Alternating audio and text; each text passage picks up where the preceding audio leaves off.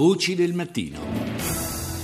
Si fanno sempre più tesi i rapporti fra il premier israeliano Benjamin Netanyahu e l'amministrazione statunitense che non gradisce affatto la decisione del leader israeliano di parlare la prossima settimana al congresso di Washington per criticare in buona sostanza la politica americana sul fronte del nucleare iraniano. L'atteggiamento del leader del Likud è stato definito pericolosamente dannoso per le relazioni bilaterali dal consigliere per la sicurezza nazionale della Casa Bianca.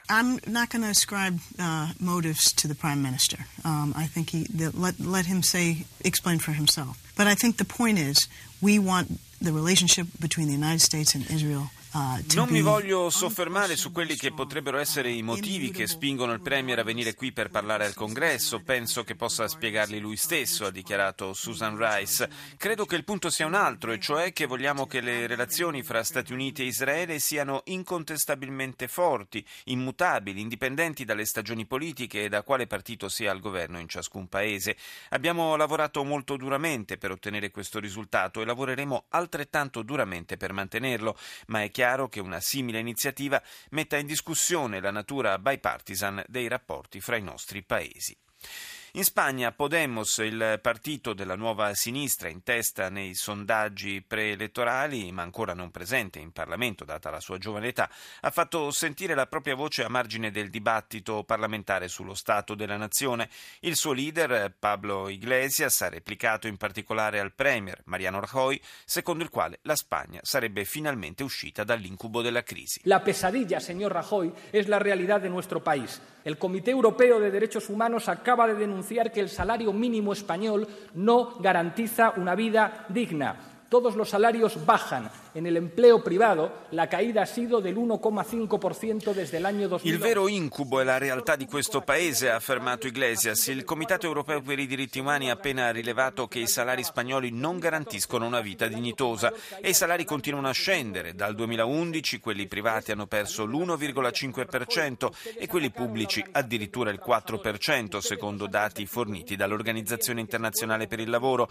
Il 2014 è stato l'anno con la più significativa distribuzione istruzione di lavoro dal 1996. E questa la sua idea di incubo gettato dietro alle spalle, ha chiesto provocatoriamente il leader di Podemos, che poi ha lanciato un nuovo affondo nei confronti del primo ministro. Lei ha attaccato le organizzazioni sindacali, lei ci ha resi una nazione dipendente che rischia di trasformarsi in una colonia tedesca. Noi patrioti, ha concluso Iglesias, non vogliamo essere la colonia di nessuno.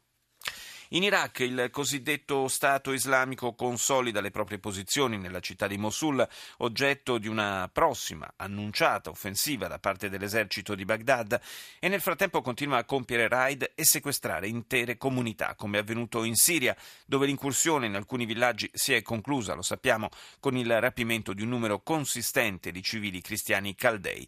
Ne parliamo stamani con Gianni Valente dell'agenzia Fides. Buongiorno. Buongiorno, buongiorno a tutti. Ci sono cifre abbastanza discordanti che circolano sul numero dei cristiani che sarebbero nelle mani dell'ISIS come ostaggi. Sì, io ieri ho potuto sentire un vescovo che sta nella città principale di quella regione, che è una regione che si chiama Jazira, una provincia siriana che fa parte della Mesopotamia siriana, e lui parlava di una cifra che oscilla tra i 120 e i 140 cristiani. Eh. Più o meno è questa, secondo altre fonti, la, la il numero di, persone che sono state fermate in alcuni di questi villaggi che si trovano lungo il fiume Kabur, che erano, erano villaggi cristiani eh, in cui era molto pre- forte soprattutto la presenza della comunità eh, assira, della comunità cristiana assira. La, diciamo, erano insediamenti cristiani che, erano, eh, che avevano ospitato, che erano nati dalla, dalle, dalle immigrazioni in Siria delle popolazioni eh, assire e, e, caldee che erano fuggite ai massacri dell'Iraq negli anni 30 del secolo scorso, per cui c'è questa storia di, di martirio che, che, continua, che si trasmette quasi da un secolo all'altro per queste comunità che sono comunità importanti, comunità di, di origine apostolica. Sì, tra l'altro appunto comunità molto antiche perché le, le, le radici proprio delle, delle, comunità caldee affondano nel, nel passato più remoto. Sì, proprio questo anche l'aspetto interessante, sono comunità chiaramente autoctone, eh, sono, è il cristianesimo, il cristianesimo delle antiche chiese d'Oriente, eh, de, de, de, con delle popolazioni convertitesi nei primi secoli de, del cristianesimo, eh, quindi che poi chiaramente si sono anche arabizzate in parte e che eh, soprattutto ecco, questo tipo di comunità, questa, questa comunità della, che appartiene alla Chiesa, alla chiesa assira d'Oriente è una delle, delle, di quelle che rischiano veramente l'estinzione eh, quelle zone che sono le zone dove invece come dire, erano nate.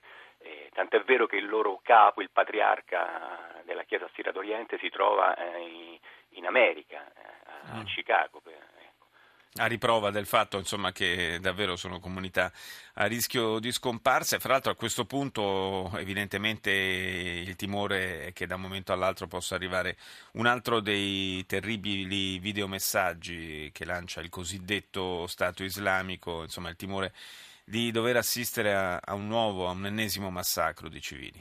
Sì, infatti anche questa era una voce che circolava ieri, la possibilità che arrivi un messaggio quasi di quelli a cui siamo purtroppo ci stiamo abituando, no? che, che, riguarda la sorte di queste persone che erano persone chiaramente pacifiche, civili, che, non, eh, che vivono la loro vita tranquilla ecco, che, e che in qualche modo subiscono il, il, gli effetti di un, di, un, di un, conflitto di cui tra l'altro eh, danno in parte anche la, la responsabilità a, a, quelle che proprio ieri il vescovo definiva le politiche dissennate eh, delle, potenze occidentali in qualche modo. No? Ecco, loro sottolineano il fatto che la, la, lo spazio che è stato dato ai gruppi jihadisti è anche un effetto di, di, aver, di, non aver compreso veramente qual era la situazione sul campo, di aver eh, appoggiato delle forze con traffico di armi, con eh, traffico di, di, con, appunto, di, risorse, no? con appoggi magari per,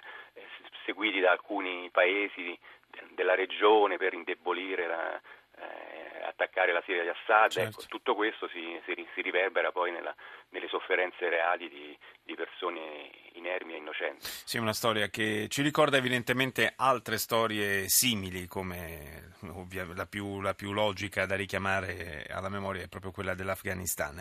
Io ringrazio Gianni Valente dell'agenzia Fides per essere stato con noi stamani. Grazie a voi, buona giornata.